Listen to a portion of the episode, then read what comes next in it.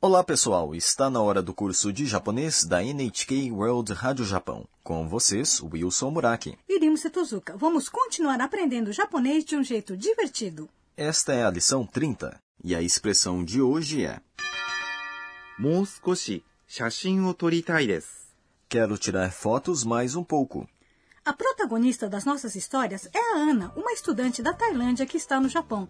A Ana está tirando fotos com o Kenta, um primo da Sakura um lugar de onde se tem uma bela vista do Monte Fuji. Agora vamos ouvir o diálogo da lição 30. A expressão de hoje é もう少し写真を撮りたいです。 Quero tirar fotos mais um pouco. あ、雨だ。急いで帰りましょう。ちょっと待ってください。もう少し写真を撮りたいです。 雨に濡れたら風邪をひくよ。 Agora vamos estudar o diálogo. A Sakura disse: あ、雨だ。 Ah, começou a chover. あ、 É uma interjeição usada para demonstrar surpresa. 雨 Significa chuva. だ。 É a forma casual de です。 que encerra uma sentença de modo polido. 急いで帰りましょ Vamos voltar depressa. う。急いで。 É a forma T do verbo 急ぎます。 apressar-se. 帰りましょ Significa voltar, voltar para casa. Neste caso, mas em う。帰ります。 voltar foi substituído por machou. Machou é uma expressão usada quando se propõe fazer algo juntos. Na lição 16, aprendemos que, usando a forma T dos verbos, podemos dizer que fazemos diferentes ações de maneira sucessiva. É o caso de isoide? Basicamente sim, mas existe uma diferença de nuance. Na lição 16, uma ação se seguia à outra. Neste caso, duas ações ocorrem ao mesmo tempo. Ou seja, não é o caso em que eles devem se apressar primeiro para depois voltar. Na verdade, essa expressão significa que eles devem voltar se apressando ao mesmo tempo, ou seja, voltar depressa. Como neste caso, pode-se usar a forma T para expressar como ocorre a ação indicada pelo verbo que se segue. Vamos voltar ao diálogo. A Ana disse: Chotto matte kudasai. Por favor, espere um momento. Chotto significa um momento, um pouco. Matte É a forma T do verbo 待ちます。 esperar. Acrescentando-se, ください。 por favor, faça um pedido. もう少し写真を撮りたいです。 Quero tirar fotos mais um pouco. Essa é a nossa expressão de hoje. もう少し、 Significa mais um pouco. 少し、 Significa um pouco. É um modo mais polido de se dizer chotto, que tem o mesmo significado. Shashin significa foto. O é uma partícula que indica o objeto de uma ação. Toritai significa quero tirar fotos. Neste caso, substitui-se a parte mas em torimas, tirar fotos, por tai. Usando-se tai, pode-se expressar o que se quer fazer. Des. Encerra uma expressão de modo polido. Agora vamos praticar a expressão de hoje. Quero tirar fotos mais um pouco. もう少し写真を撮りたいです。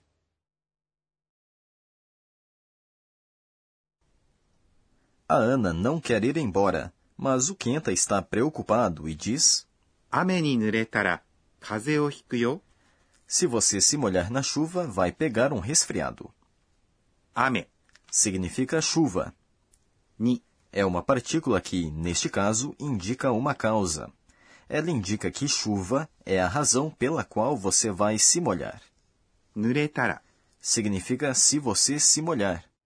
Consiste de nureta, a forma ta do verbo nuremas, molhar-se, e ra, a forma ta combinada com ra, ou seja, tará, indica uma condição, portanto, nuretara significa se você se molhar e é uma expressão de suposição.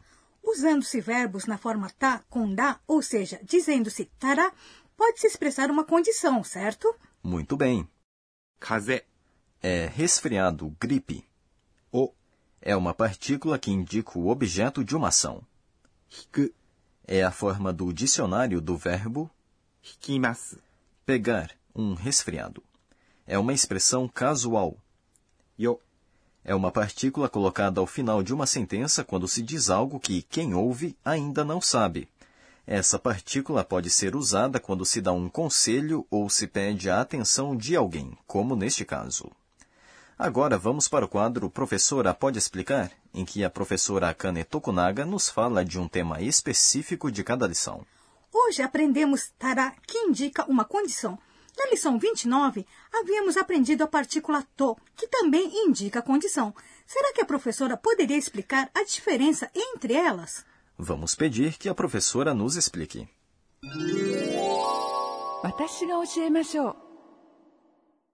E a professora diz: tanto tara como to indicam uma condição.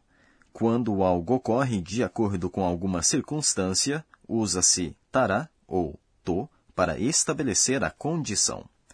No entanto, comparando-se com tará, o uso de to é limitado. Usa-se to para demonstrar que algo sempre ocorre de acordo com certa condição, como leis da natureza, hábitos ou resultados esperados.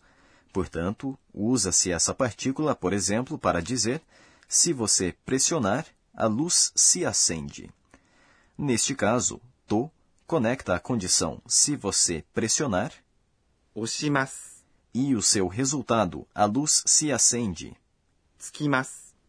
Portanto, usando-se to, podemos dizer tsukimasu.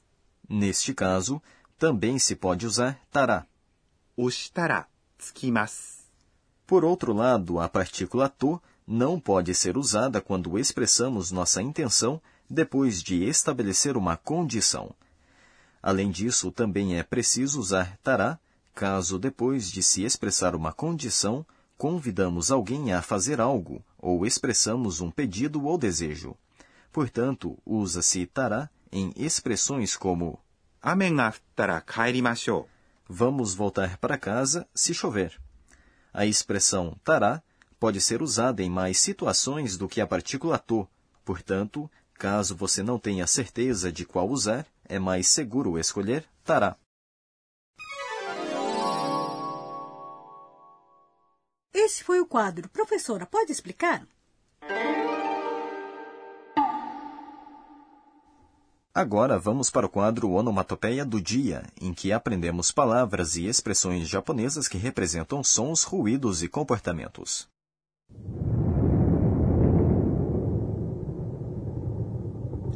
Esse é o som de um trovão, não é? Em japonês, esse som é descrito assim: gorogoro. A expressão gorogoro também é usada para indicar que um gato está ronronando ou que um grande objeto está rolando. Agora, a que você acha que a próxima expressão se refere? Korokoro. Um passarinho cantando? Não. Korokoro indica que um objeto pequeno e leve está rolando.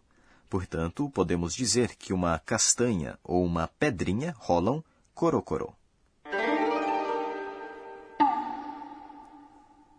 Esse foi o quadro Onomatopeia do Dia.